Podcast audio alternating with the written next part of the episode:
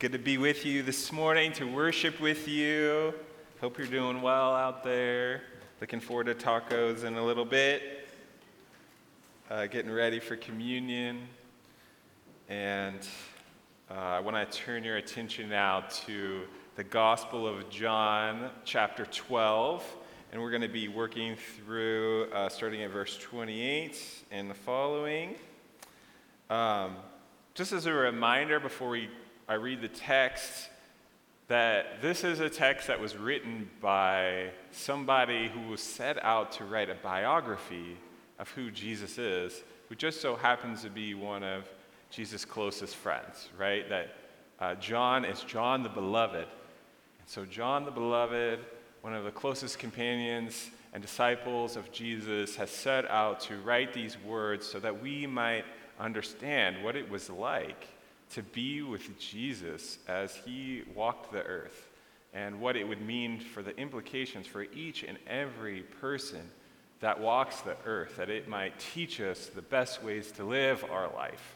Um, and I believe that in this section of the scripture, there's so much to see and observe about who Jesus is and how he uh, interacted with his heavenly Father, and what that implicates for us as we seek to live our lives and to live them in light of who Jesus is and who God is and the Holy Spirit's work.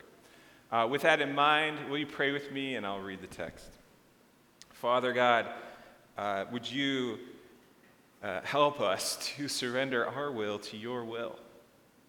Uh, and Jesus, uh, would you uh, illuminate and be our light along life's path, as we seek to make choices and decisions that would bring flourishing and goodness and beauty and abundance into our lives.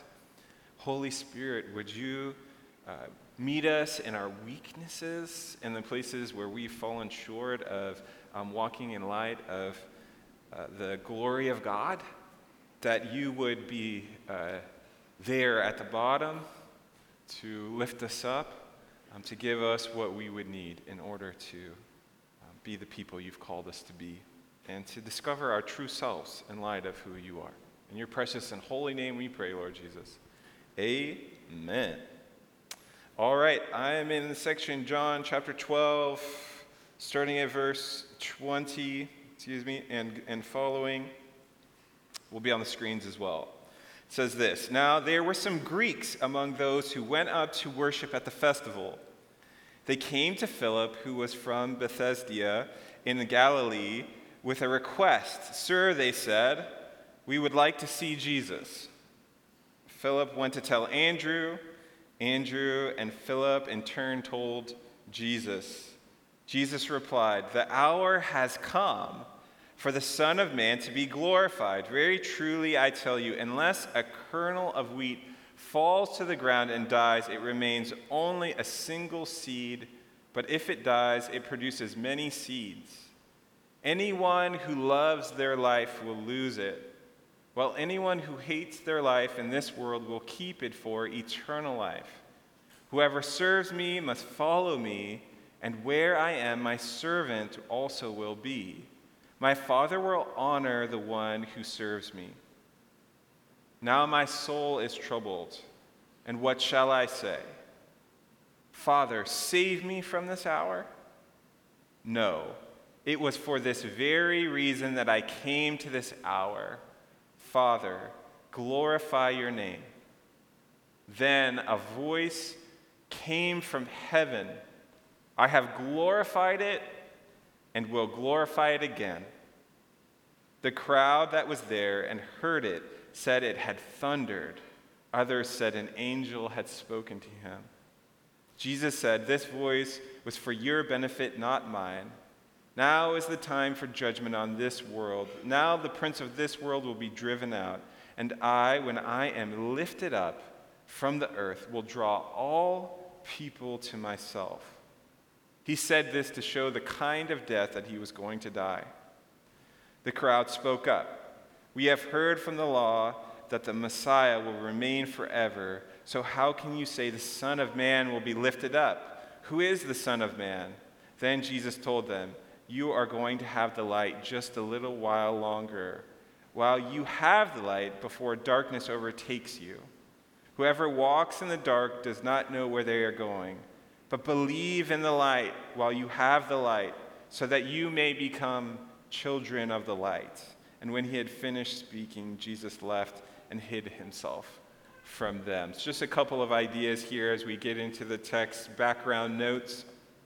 Um, this is a, a time in Jesus' life where we see there's a transition taking place from what we've already learned about in our gospel as we've been tracking through that. Jesus has been having a lot of conversations with Jewish people, uh, the people that were in the crowds that were he was interacting with, and in particular the Jewish leaders, the Pharisees and the religious establishment. He's having a lot of conversations with them about who he is, right? And that's the biography of Jesus. That's what John's trying to reveal, the character of who Jesus is. But now in this story, we actually are discovering there is a new group of people that we've seen a little bit throughout the text, but are now uh, be going to be discussed in a more particular way. And in so doing, we're going to get to see, we've seen in this text, uh, a lot of Jesus' mission and how he articulates his mission, what he came to do while he was here on earth. And there's a question lying underneath the text, which is, who's really invited? Who is really invited to be with Jesus, right?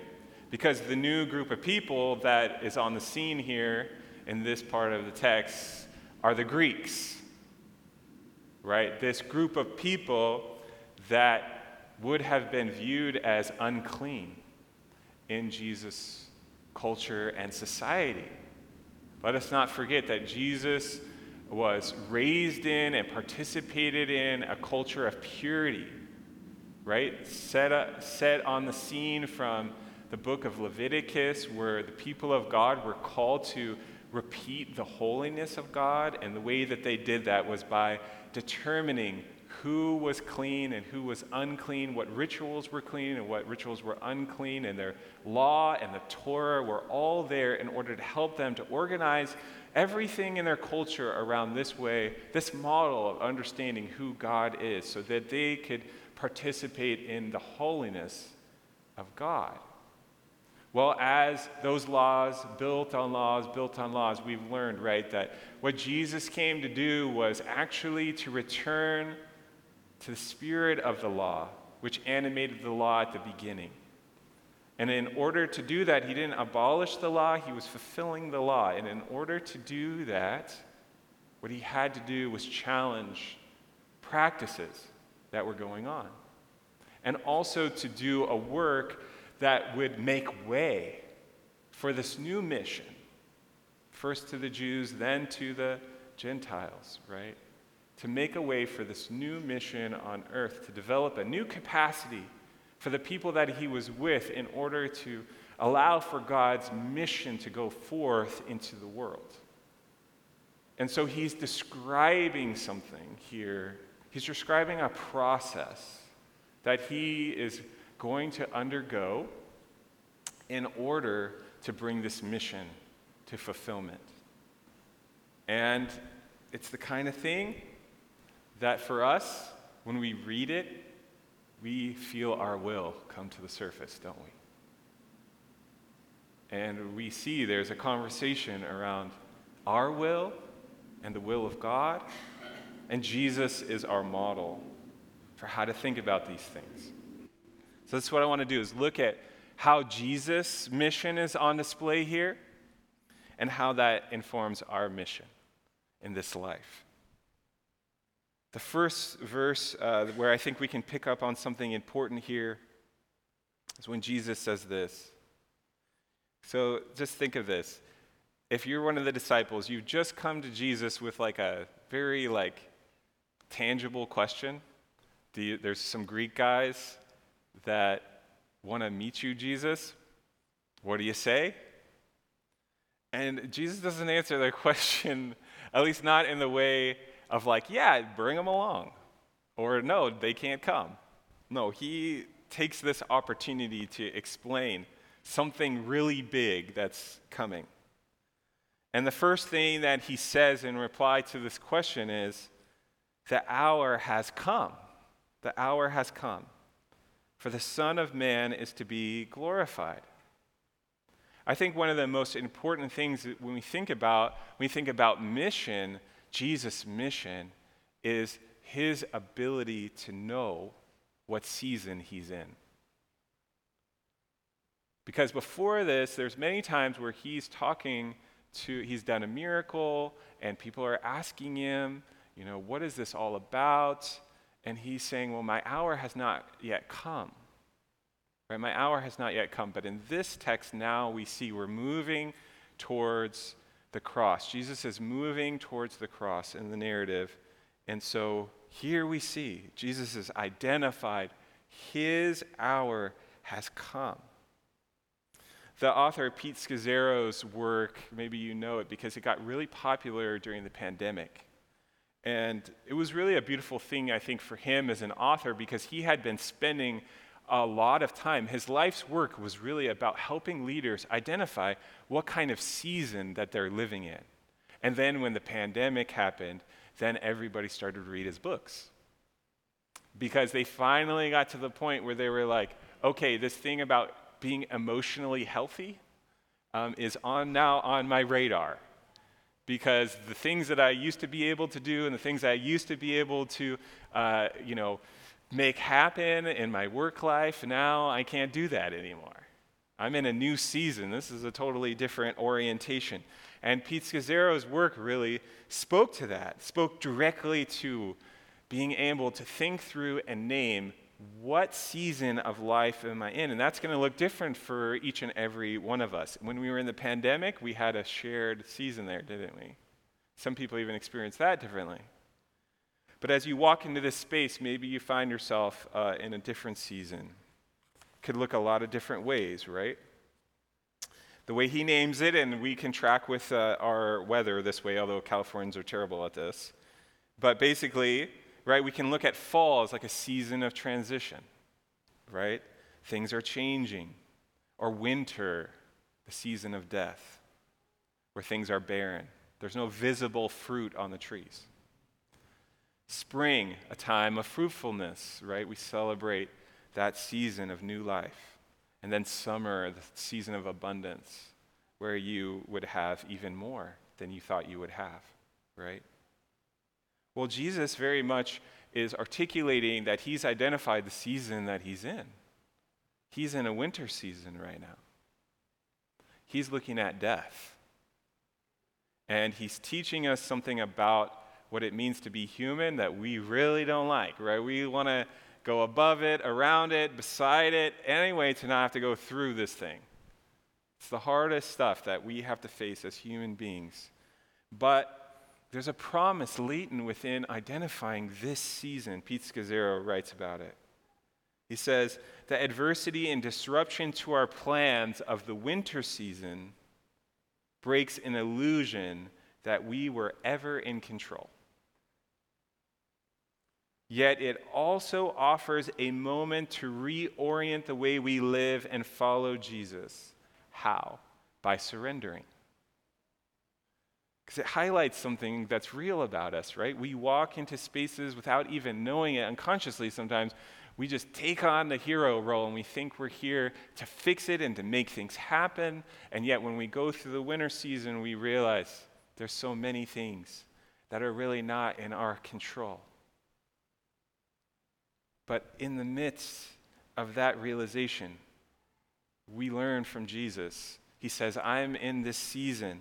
I'm looking, my hour has come, and let me tell you what's going to happen because of that. He says, very truly I tell you, unless a kernel of wheat falls to the ground and dies, it remains only a single seed. But if it dies, what does it do? It produces many more. Therefore, through this process of death, the capacity is growing. The circle is widening. Who's invited is being answered in a whole new way. Jesus is making room and space for unexpected people to come. The table's getting longer. He's saying more and more people will be invited, and the way that that will take place is because I'm going to die, and in my death, it will pave the way for more to come. More will become possible. And then, unfortunately or fortunately, how you want to think about it, he doesn't just say this is his path, right? He talks to the disciples. He's like, while I'm on this theme, let me teach you something about what you need to know. He says this, and anyone who loves their life will lose it, while anyone who hates their life in this world will keep it for eternal life. Whoever serves me must follow me, and where I am, my servant also will be. My Father will honor the one who serves me. So this process isn't just a process for Jesus. Now, Jesus had a particular mission, right? We're not doing the exact thing that Jesus did, because Jesus fulfilled his mission. Right? He came so that he would teach and live and ultimately to die on a cross for the salvation of all people. That is not our mission. Our mission is to find our part in partnering with what has already been accomplished through Jesus. Right? And so our goal is not to just do exactly what Jesus did, but to learn this way of Jesus and this take up this invitation that there's something about the winter season that teaches us something so valuable and so essential that it can actually guide us right in the hardest part, right in the place of death, right in the thing that we resist the most, that we will do anything to get out of. That's actually the place where we can find our mission.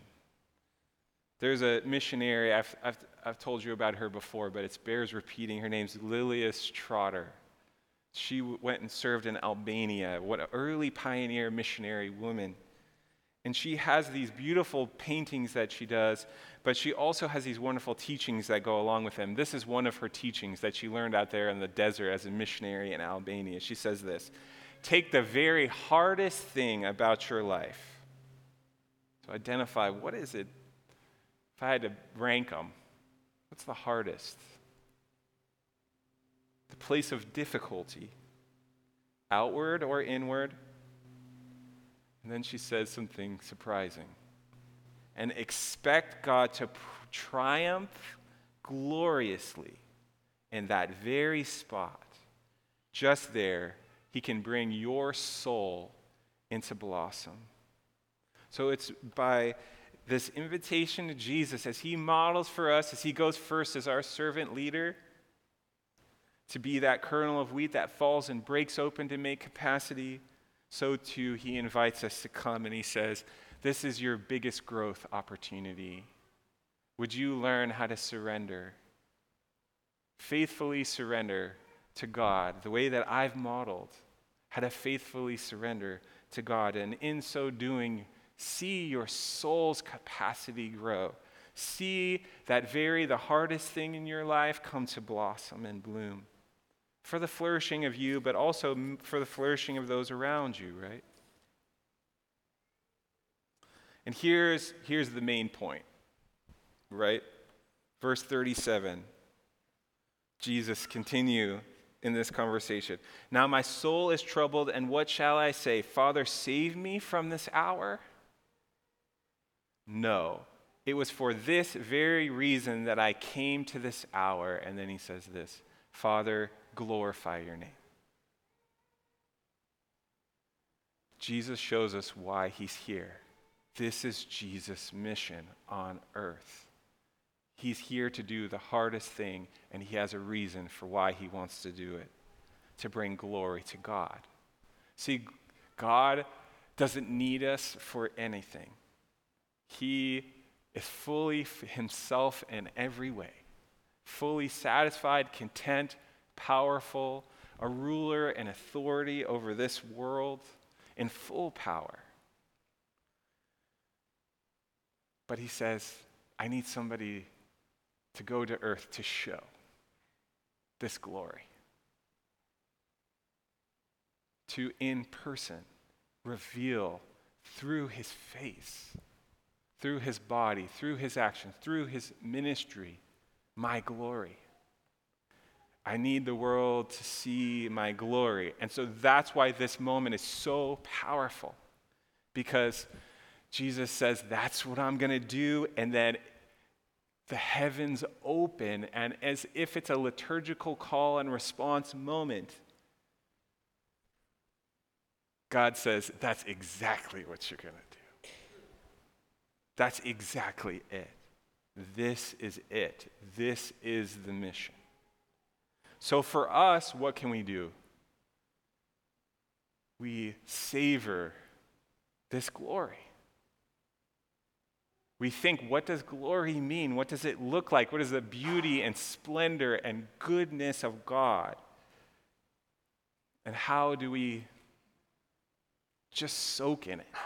Just realize it, participate in how good it is, thank God for it, and then surrender to it so that it might seep into us, into our souls.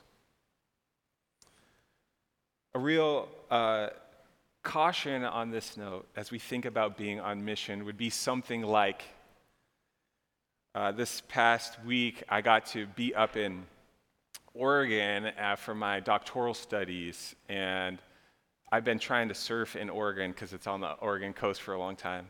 Tricky place to surf. There's a lot, lot of current, a lot of waves, a lot of weather out there, uh, but this week it was beautiful and sunny, and it was like, oh, don't go to Oregon on sunny days because you'll want to move there.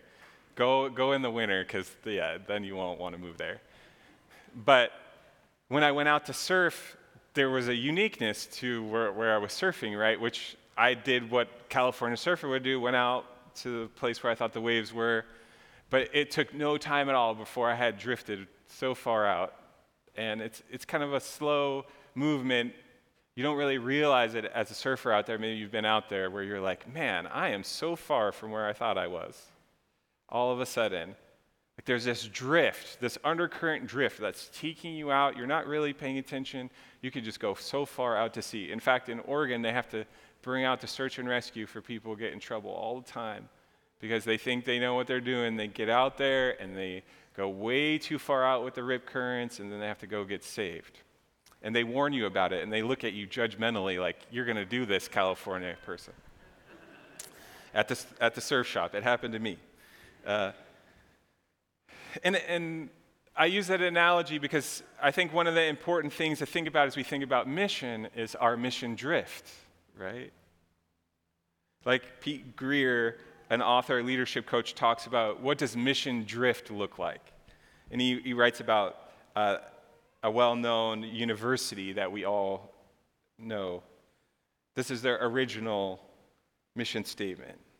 To be plainly instructed and consider well the main end of your life and studies is to know God and Jesus Christ. Founded in sixteen thirty-six, this university employed exclusively Christian professors, emphasized character formation and in its students above all else, and is rooted all of its practices Uh, in a Christian worldview. This school served as a bastion of academic excellence and Christian distinction. This mission, however, is not from Fuller Theological Seminary. It is not from Wheaton College. It's from Harvard University. And this, this statement describes their founding mission. Harvard began as a school to equip ministers to share the good news. Right? And there's a way by which, if we center ourselves, not to pick on Harvard, right?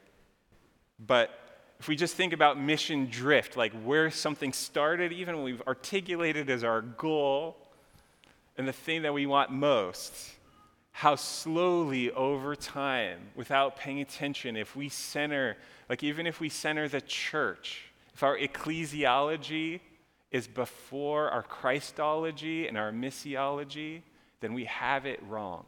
Meaning that we're just sitting thinking, what does the church need? What does the church need? What does the church need? Before we're thinking who Jesus is and what does Jesus call us to do in the world, and then how do we make the church out of those two things? For your life, if you center yourself, if you have yet to surrender, then you have yet to discover the mission, right? Because you can drift off making all kinds of decisions about yourself that just simply don't add up to your life's mission in the world that was given to you by God. One final idea before we lead to communion. Jesus' invitation at the end of this text is to become children of the light. This is what Dallas Willard articulates children of the light experience. He says this, they think about God and as a result are open to all other good things. They love and are thankful for their lives. They are devoted to doing what is good and right. They are constantly poised to do what is right and good without thinking. They are transparent and non-condemning in their relationships with others.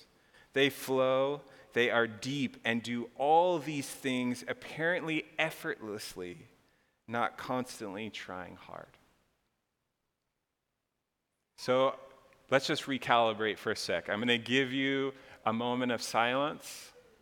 Maybe you just want to think about where you're at on your mission in light of God's mission. Here's the good news. Wherever you are in that, Jesus says that I will be lifted up. Jesus has been lifted up and is drawing all of us back to himself. And so as you think about that, would you just look full into who Christ is and feel him draw you close. Take a moment by yourself in silence. Just ask God, God, where am I in my mission with you?